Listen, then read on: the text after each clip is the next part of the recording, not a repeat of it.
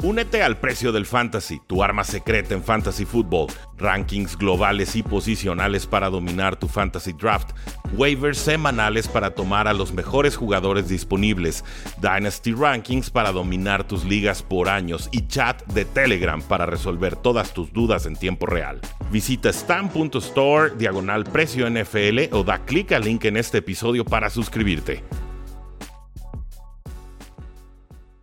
Saludos a todos, soy Rudy Jacinto, esto es el precio del éxito y estamos grabando en vivo 10 a.m. hora del centro de México para darles las noticias más actualizadas de la National Football League. Gracias por estarse conectando y vamos directito con el reporte que nos llega desde los Jets de Nueva York y es que Aaron Rodgers está forzando plazos para tener una recuperación que categorizaría como casi milagrosa. El reporte nos llega a través de ESPN con el reportero Rich Simini y nos dicen que Aaron Rodgers, después de haberse roto el tendón de Aquiles en semana 1 de esta temporada, estaría bastante avanzado en sus plazos de recuperación. Que aún obviamente le faltan eh, varios obstáculos por sortear, pero que hasta el momento parece que está superando exitosamente cada una de esas etapas. Ahora, lo que sorprende de esta recuperación, de esta intención de Aaron Rodgers de superar todas las expectativas, es que quiere regresar para jugar a final de temporada. Esto, por supuesto, asumiendo que los Jets de Nueva York calificaran a playoffs a postemporada y que entonces pudiera tener sentido ver a un Aaron Rodgers forzando plazos, exigiéndose más para poder jugar. Ahora, la lesión del tendón de Aquiles generalmente te, va a tumbar toda una temporada. Es una recuperación muy difícil, es una recuperación, eh, ahora sí que requiere mucho trabajo, mucho, mucha delicadeza también, porque es la cirugía, es volver a fortalecer el músculo, es volver a confiar en esa parte de tu cuerpo, es obviamente el tendón de Aquiles el que te sirve para apoyar, para estirar, para hacer recortes, para ser explosivo, y cuando hay ruptura del tendón de Aquiles, generalmente eso es lo primero que se pierde, una explosividad el ver a Aaron Rodgers forzando plazos con, una, eh, con un tratamiento que dice que es innovador, que es una recuperación más rápida que la tradicional, pues hasta cierto punto como aficionado sí da gusto, pero por otro lado también preocupa que eh, el ego, ¿no? el hambre de volver al campo pueda de pronto tener más peso que lo que sería, lo que sería una recuperación razonable, plazos razonables como serían estar fuera todo el año, entrenar en el off-season y regresar con los Jets de Nueva York en 2024. Entonces Aaron Rodgers dice que él va a hacer todo lo posible para estar con el equipo en enero. No sé si sea un publicity stunt, ¿no? Si quizás solo quiera los reflectores, pero lo veo bastante serio, bastante comprometido. Y sinceramente, por más que nos guste o no nos guste Aaron Rodgers, no podemos cuestionar sus, métodos de preparación, el rendimiento que ha tenido en la NFL y, simplemente el amor que le dedica a su carrera, porque nadie llega a esos niveles tan extraordinarios como él, él alcanzó a llegar sin tener mucho trabajo y mucho enfoque de por medio. Entonces, ahí está el reporte. Aaron Rodgers dice que va recuperándose bien de su ruptura del tendón de Aquiles y que su meta es poder regresar a jugar con los Jets de Nueva York en enero. Me parece extremadamente optimista si llegase a suceder, pero el quarterback dice que puede. Veremos. ¿Qué opinan ustedes? ¿Regresará Aaron Rodgers esta temporada, por lo menos para algunos partidos de playoffs? Háganos saber ahí en la casilla de comentarios, los leo. Gracias a todos los que se están conectando en estos momentos, nuestro programa de todos los días, lunes a viernes, 10 a.m. hora del centro de México, porque ustedes lo pidieron, aquí estamos. Pero la condición, ya se la saben, es dar su like, dejar su comentario de lo que estemos platicando o lanzar su pregunta NFL de fantasy, de apuestas o de lo que ustedes eh, gusten. Realmente estamos aquí para servir. Nos dice Marinés Morales, saludos Rudy. Creo que aunque no esté jugando, tener de regreso Rogers con el equipo ha tenido impacto y sí, está con el equipo en los entrenamientos, en los calentamientos, ya lo vimos lanzando algunos pases, pero notarán sin realmente estar apoyando el pie, sin realmente meterle cuerpo a esos pases, ¿no? Es, más como para estar en el campo y, agarrar sensaciones generales, ¿no? Me parece que ese video, esa cinta de, de pregame que vimos con Aaron Rodgers lanzando algunos balones realmente nos indique si va muy bien o muy mal en su plazo de recuperación. Según entiendo, una vez operado el tendón de Aquiles, tarda de unas 4 a 6 semanas para tener algo ya de movilidad, evidentemente sin explosividad, pero poder ya pararte, poder caminar y poco a poco irte rehabilitando. Nos dice eh, Amanda Chávez, buenos días, me imagino que estará ansioso por regresar, pero como dices, es necesario cumplir con todas las recomendaciones médicas. Aaron Rodgers de pronto eso de las recomendaciones médicas no, no es su tema favorito, él tiene otros datos, pero eh, veremos cómo avanza su recuperación. Nos pregunta Daniel Hegg, Rudy, ¿crees de verdad que los Cowboys harán algún trade? Creo que sí, pero quizás no, no el bombazo con el que especulábamos eh, el día de ayer, ¿no? Que podría ser Derrick Henry a los Dallas Cowboys, que para mí por una tercera ronda, una tercera ronda plus, sería un movimiento que tendría muchísimo sentido para la franquicia. Sigan dejando sus likes y vamos entonces con Cleveland Browns. ¿Qué está sucediendo en los Cleveland Browns? Tienen una gran defensa, una ofensiva suficiente con juego terrestre, pero no sabemos a ciencia cierta qué está sucediendo con Deshaun Watson. Eh, no entiendo. Nos dijeron en un principio que era una lesión de hombro, semana 3, iba a poder volver esa semana, luego que no, que para semana 5 y después que no para semana 5, entonces vámonos a semana de descanso y simplemente ya estamos en semana 7 y la situación no mejora.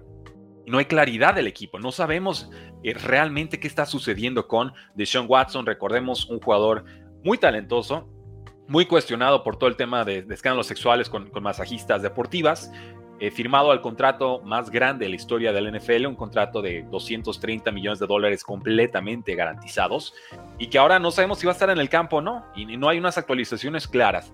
¿Qué nos han dicho? Nos han dicho que es un rotator cuff strain, o sea, una lesión en el manguito rotador. Que el manguito rotador, como dato general, no es un manguito rotador, realmente son como cuatro eh, ligamentos, ¿no? Que, se van conectando en la parte eh, del hombro, una frontal, y entonces se conecta con toda esta zona, realmente son cuatro, ocho conexiones eh, en general, no es solamente un músculo que se trate y ya. Entonces es un área muy delicada, sobre todo para alguien que vive de estar lanzando pases y que tiene que todo el tiempo estar haciendo ese movimiento de hombros. Esta lesión, rotator cuff strain, manguito rotador, una de las más misteriosas que yo recuerde en temporadas recientes. ¿Por qué? Porque Cleveland ya había dicho que Deshaun Watson estaba listo para jugar hace varias semanas y después no pudo jugar en semana 4 contra Ravens. Luego, este miércoles, nos dice Deshaun Watson, no sé si voy a poderme recuperar al 100% de esta lesión que sufrí en esta campaña. Por lo cual, creo que hay que asumir que es una lesión más fuerte que simplemente una, una lesioncita, no un tironcito que lo esté molestando ya.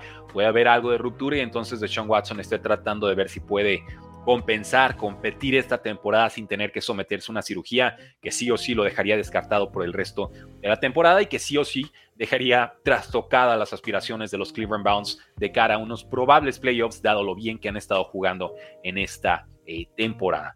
Me parece muy extraño, muy sospechoso. Cleveland siempre ha manejado con mucha cautela, con mucha sospecha este recelo, este tema de Sean Watson. Entienden lo que mediáticamente hablando representó ese contrato tan oneroso en un contexto tan cuestionable judicialmente hablando. Pero está claro que Sean Watson es el quarterback que mejor oportunidad le da a este equipo de competir y de poder trascender en una teórica postemporada. ¿Ustedes creen que veamos a Sean Watson jugar esta campaña? Y de ser así, lo veremos al 100% en algún punto de esta temporada. Los escucho ahí en la casilla de comentarios y gracias a todos los que se siguen conectando en estos eh, momentos. Nos dice Mónica Pérez Flores. Buen día, Rudy.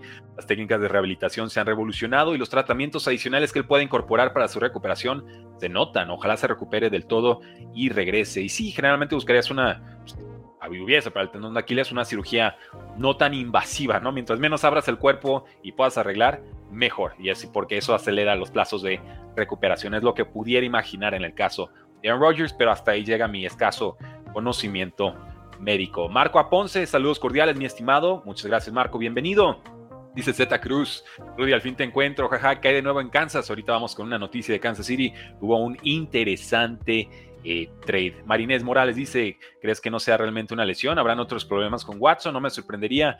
Eh, no, yo, asumo que es un tema de, lesión y ya. No, ha trascendido nada extrajudicial, extra cancha o de ese tipo, ¿no? Entonces, hasta que haya más información, tenemos que asumir y entender que es una lesión de hombro que simplemente lo está afectando y demasiado.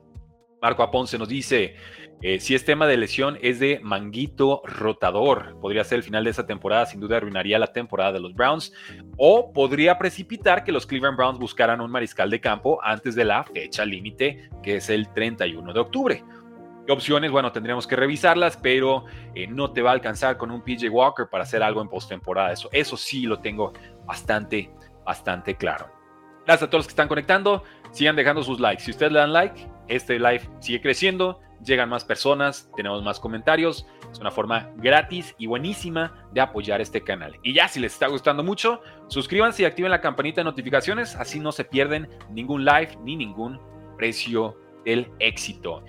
Anthony Richardson se someterá a una operación que sí o sí va a terminar su temporada NFL 2023. Una verdadera lástima, pero los Colts entienden que esta cirugía es lo mejor para la salud a largo plazo de Anthony Richardson. Inicialmente se había hablado de una lesión de hombro de grado medio que lo dejaría fuera de unas 6 a 8 semanas, que ya es, es un plazo importante, pero ahora sí, Colts confirma que no saldrá Anthony Richardson de reserva de lesionados, se va a someter a cirugía ya no lo veremos jugar en esta eh, temporada. El pick número 4 global de este draft se dio bastante bien en cuatro partidos. Completó 50 de 84 pases, que es casi el 60%, para 577 yardas, 3 touchdowns y una intercepción.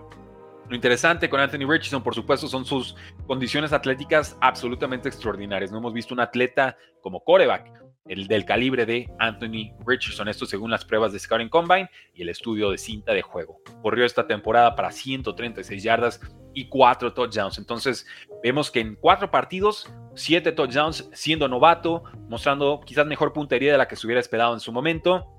Vamos, o sea, este parece un pick acertado para los Colts, pero tiene que ajustar, tiene que modificar hasta cierto punto su estilo de juego. Entendemos que en colegial siempre fue una amenaza dual, siempre podía producir con sus piernas, siempre el jugador más grande, más fuerte, más poderoso. Eso no siempre va a ser cierto en la NFL. Se turnan para golpear a los mariscales de campo porque, aunque no salgan a medios a decirlo, la forma más rápida de ganarle a tu rival es sacando de combate a su mariscal de campo titular.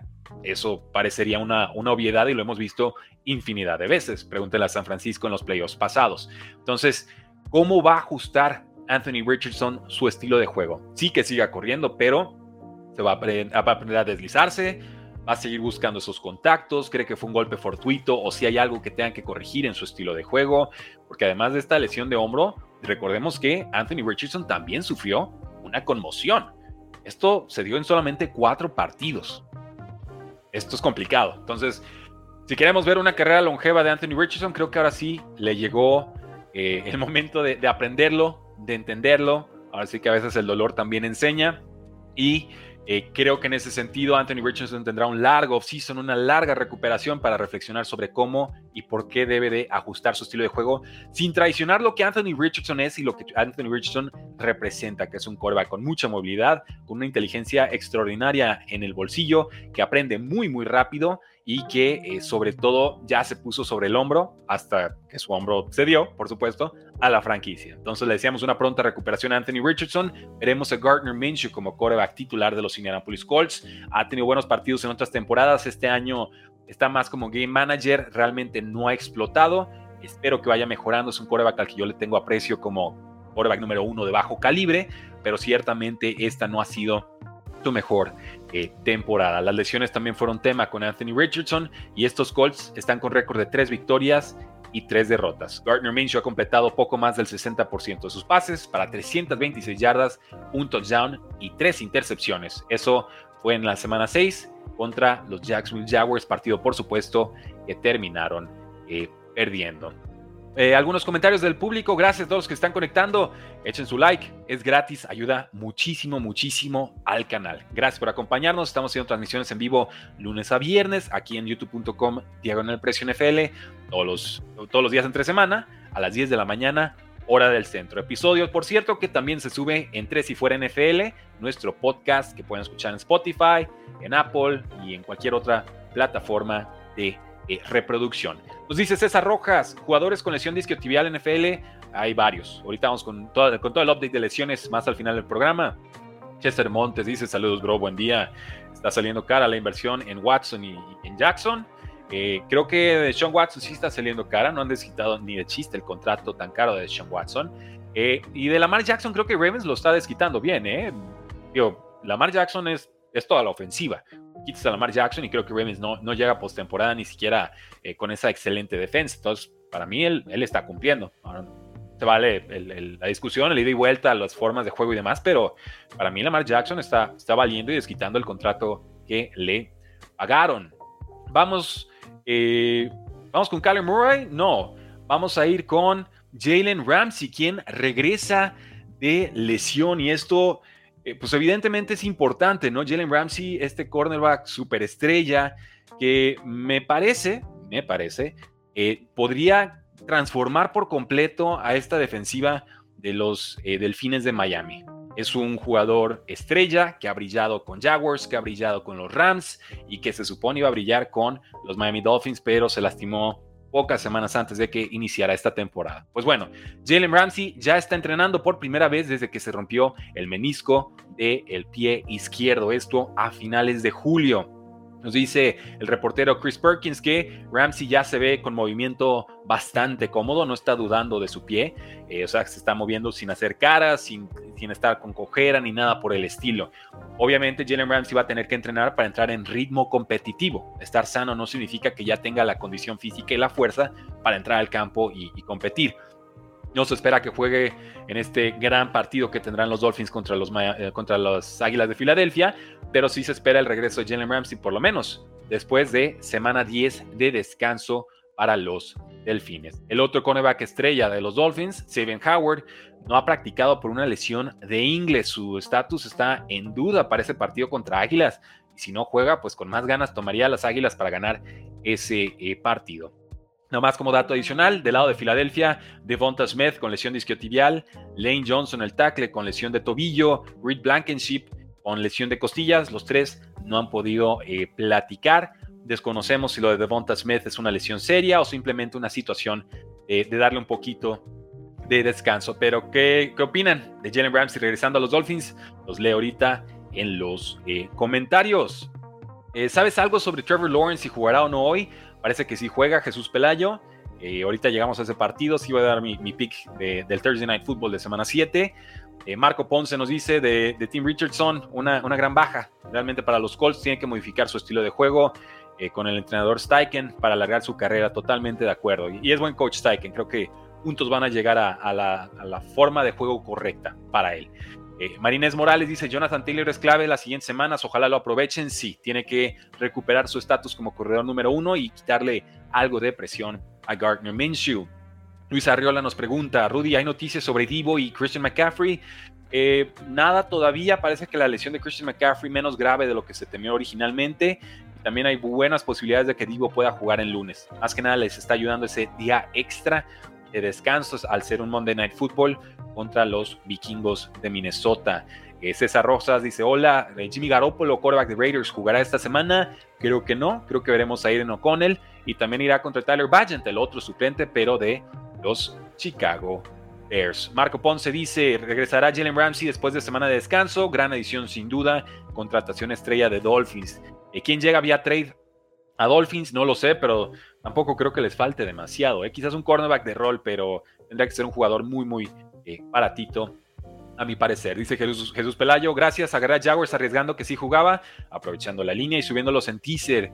Sí, vi, a los Santos favoritos por tres puntos hace algunos días, ahorita ya los vi en punto y medio y creo que esa línea se puede seguir eh, compactando. Entonces, si les gusta Jaguars, sin duda eh, pueden tomarlos. No sé a qué nivel jugará Trevor Lawrence, pero sí me siento más feliz o, este, más expectante de lo que puedan producir los Jaguars con él bajo centro que con un CG Beathard, ¿no? Eso sí definitivamente no me interesaba. Vamos, eh, vamos con Kyler Murray, que también regresa de lesión. Eh, los Cardinals ya lo, lo, están activando, tiene 21 días para regresar al roster del equipo. Esto después de haberse roto el ligamento cruzado anterior el pasado 12 de diciembre. Estamos hablando que esto se dio hace 310 días. Murray necesitará por lo menos dos semanas de práctica antes de estar listo para jugar. Y en 11 partidos de la temporada pasada, Kyler Murray completó 66% de sus pases para 2.368 yardas, 14 touchdowns y 7 intercepciones. También corrió para 418 yardas y 3 touchdowns en 67 acarreos. Es un jugador muy productivo, como pocket passer, como eh, quarterback tradicional, realmente todavía nos queda mucho de ver. Eh, improvisa demasiado, sale mucho del esquema, pero se puede ganar partidos con un Kyler Murray, eso sin lugar a dudas. El tema ahorita es, ¿le van a querer pagar ese o arriesgarse a que se lesione y que le tengan que garantizar un mundo de dinero este año, bueno, el siguiente año y, el siguiente, el siguiente? que está viendo dinero garantizado son como 90 millones de dólares, con un dato que nos pusieron en el live del día de ayer. Entonces, ese es un riesgo bastante oneroso para, para los Cardinals. Y Joshua Dobbs no es que sea estrella, pero medianamente ha cumplido. Se bajó del avión y literal casi al día siguiente ya estaba jugando de titular. Eh, es el titular interino, ha completado el 61% de sus pases para 1.671 yardas, 8 touchdowns, 6 intercepciones, esto a lo largo de 6 titularidades. El problema, una victoria, 5 derrotas y ya están cayendo en muchas entregas de balón Varias de esas también de Joshua Dobbs. Entonces, veremos qué decide Arizona. Es una, es una decisión complicada. Ciertamente siguen hablando de Kyler Murray como su mariscal de campo franquicia. Así lo defienden, pero no descarto y de hecho recomendaría a Arizona que hiciera un trade. Y yo he propuesto a Kyler Murray para los Atlanta Falcons todo el offseason y buena parte de esta temporada. Creo que encajaría perfecto en ese sistema. Sería dificilísimo defenderlos por ahí por tierra y nos desharíamos entonces de Desmond Ritter, que sinceramente para mí no tendría que ser un quarterback titular en la NFL. Con los Cardinals también estamos a espera de que regrese Buda Baker, un safety estrella que se lastimó al isquiotibial en semana 1 y otro jugador que podría ser cambiado a otra franquicia. Entonces, ojo, hay un jugador estrella que, eh, pues bueno, caería muy bien en los, cualquiera de los otros 31 equipos de la NFL. ¿Qué creen que suceda con Kyler Murray? Los estoy viendo aquí en los comentarios y seguimos con nuestras eh, noticias. Refuerzos para los Kansas City Chiefs y es que regresa un viejo conocido. Los Chiefs consiguieron al receptor abierto Michael Hartman de los Jets hicieron un intercambio de picks tardíos en el draft 2025 para lograrlo. Los Chiefs están mandando una sexta ronda de ese año, de 2025, a cambio de Nicole Hartman y una séptima ronda de 2025. Entonces, un intercambio de picks tardío dentro de dos drafts es prácticamente lo más barato que puedes dar por un, por un jugador. Y Hartman no estaba siendo utilizado por los Jets, pese a que firmó un contrato de un año y 4 millones de dólares en este offseason. Es un jugador que estuvo con los Chiefs de 2019 a 2022. Debe de ayudar porque realmente el grupo de receptores de Chiefs no ha generado química con Patrick Mahomes. Y en estos momentos el receptor más productivo, además de Travis Kelsey, ha sido el novato de segunda ronda, Rashid Rice. 21 recepciones, 245 yardas, 2 touchdowns. Pero incluso eso, 245 yardas, 2 touchdowns, e-, es poquito, ¿no? ya, estamos, ya estamos prácticamente al tercio de campaña, estamos entrando a semana 7 y no se ve quién vaya a levantar la mano en esa ofensiva. Rashid Rice puede seguir mejorando, pero necesitas más. Y entonces, en ese sentido, Nicole Hartman te da velocidad. Nicole Hartman te da un poco de química con Patrick Mahomes, un esquema que ya conoce, se puede integrar de inmediato. Creo que le va, le va a quitar snaps a Marqués Valdez Scantling y también le estaría quitando snaps o presionando por lo menos a que Darius y quien entre lesiones y bajo nivel y demás, realmente no se ha podido hacer con un rol importante en esta eh, franquicia. Eh, con Patrick Mahomes, Nicole Hartman ha conseguido 59 recepciones y 693 yardas. Estos números los logró en 2021. ¿Crees que Nicole Hartman ayude a esta ofensiva o realmente es un cartucho quemado que no va a producir más con los Chiefs? Los leo en la casilla de comentarios. Eh, César Rosas nos dice, ¿quién es mejor que Davante Adams? Eh, pues creo que Terry Hill esta temporada sin duda es mejor que casi, casi todos. Let's Go Cowboys nos dice Julio Acosta. Y Marco Ponce nos dice sobre Kyler Murray, su regreso dará mayor nivel competitivo a los Cardinals, pero el tema de la cláusula de las lesiones es para pensarse y mucho, totalmente. Sigan dejando su like en el video, ¿eh? Es la única condición, ustedes dejan su like, este live crece, seguimos haciendo programas a las 10 de la mañana y ustedes trabajan en su oficina o escuchan desde su carro o en formato de podcast con toda la comodidad del mundo. Pero hay que dejar ese like. Muchísimas gracias. Pasemos entonces a noticias de Los Ángeles Rams y es que el corredor que ha sido titular esta campaña, Karen Williams, estará fuera más de dos semanas. Inicialmente se pensaba que iba a ser solamente una semana de lesión, pero ya se actualizaron esos reportes y por tema de lesión de tobillo, eh, Karen Williams estará fuera múltiples semanas. Fecha probable de regreso después de su semana de descanso en Week 10, en semana 10. Esto, por supuesto, nos deja un backfield incierto. Vamos a ver qué nos puede ofrecer el novato Zach Evans, eh, porque Ronnie Rivers, el corredor número 2 del equipo, también se lastimó la rodilla, estará fuera de 4 a 5 semanas. Entonces estará Zach Evans eh, que es un prospecto que a mí me intrigaba mucho, lo tengo en varias ligas de dinastía, muy buenas condiciones atléticas, de pronto tuvo una mala reputación en colegial, que se cambió de programa y demás, pero me parece que por talento Zach Evans no queda de ver. Detrás de él estarán jugadores como Royce Freeman, que no espero mucho de, Diego Henderson, que fue importante en 2020 y 2021, pero ellos más en una onda estilo suplente, salvo que Zach Evans realmente decepcione por completo. Entonces espero que hayan tomado Zach Evans en sus ligas de fantasy fútbol. Se vale jugarlo esta semana contra los Pittsburgh Steelers. Eh, en algunas lesiones claves, ahora sí que el rapid fire para que no, no se nos pasen algunos de los reportes médicos más importantes para tomar decisiones o partidos en esta semana. Jimmy Garoppolo, lesión de espalda, no practicó este miércoles y no se le espera como titular contra Chicago este domingo. Veremos a Brian Hoyer o Eren O'Connell. No ha decidido según el, el head Josh McDaniels, pero creo que Eren O'Connell sería el elegido.